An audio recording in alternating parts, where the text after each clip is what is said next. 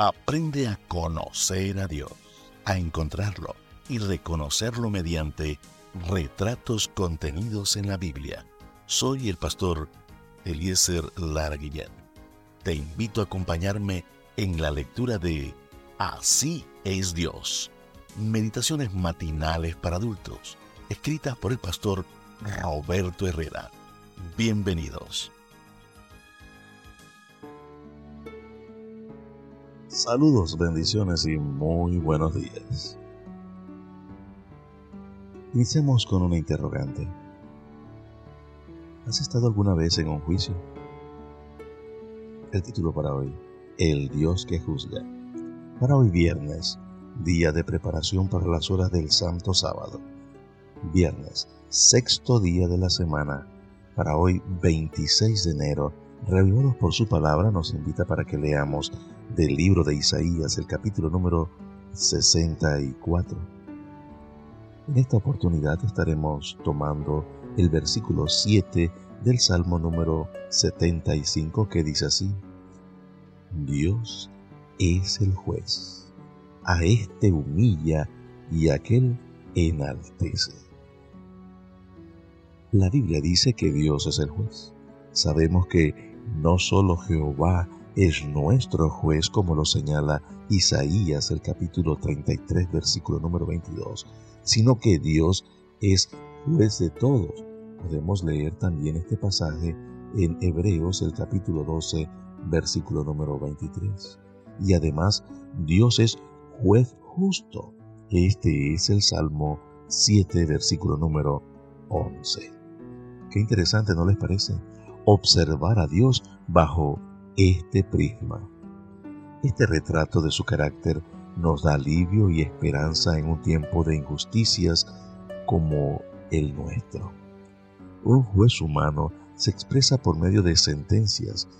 Esto quiere decir que cuando un juez habla, no te está dando una sugerencia, ni preguntando si te parece bien o mal lo que está es sentenciando y sentencia con apego a leyes previas y debidamente establecidas, o de lo contrario, sus sentencias carecerían de validez. Así que los mismos jueces pueden ser juzgados y por eso son escogidos y nombrados por una autoridad superior a ellos que procura que tengan las cualidades necesarias para un cargo de tal responsabilidad y autoridad. También es bueno, es bueno notar que aunque los jueces humanos sentencian, necesitan el auxilio de otros mecanismos y personas para poder impartir justicia. Dios, sin embargo, no es un juez humano. Dios imparte justicia basado en una ley que es reflejo de su carácter, en el caso de Dios, no hubo autoridad superior a Él que lo nombrara juez, porque no existe nadie más grande que Él. Dios es juez debido a su soberanía. No existiendo autoridad mayor que Él, es natural que cuando Él habla acerca de cualquier asunto, eso adquiera la condición de asunto debidamente juzgado. Si leemos nuevamente el Salmo 75 observamos que explica sobre qué bases tiene autoridad Dios para juzgar rectamente. Podemos leerlo en el versículo número 2. Para juzgarnos a todos. En primer lugar, está cercano a los hombres, por tanto, es conocedor de nuestra realidad. Esto en el versículo número 1. En segundo lugar, Él hizo la tierra y la sostiene versículo número 3. En tercer lugar, Él tiene control absoluto del tiempo y por eso cuando sentencia lo hace siempre en el momento perfecto, aunque a nosotros nos pueda parecer que se demora. Esto está en el versículo número 2. Y en cuarto lugar, Él tiene control de las naciones y de las personas. Esto está en los versículos 4 al 5 y el versículo número 8. Y en quinto lugar, no hay nada que Él no pueda hacer. Esto lo tomamos también del versículo número uno.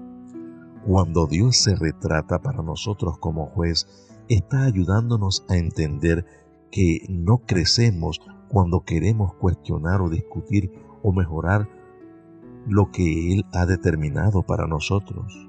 Cuando Él humilla a uno o exalta a otro, está haciendo lo correcto porque Él es juez de todos. Así que hagamos como el salmista, hablemos a otros de Él, alabemos su nombre en todo momento. El Dios que juzga.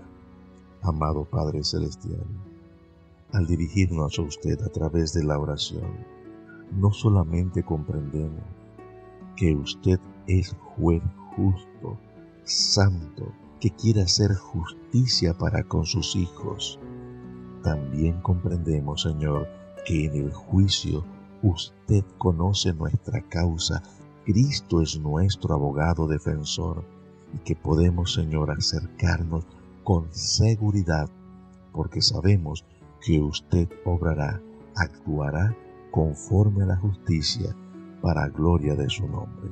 Pedimos, Padre bendito, en los méritos de su Hijo amado, Cristo Jesús. Amén.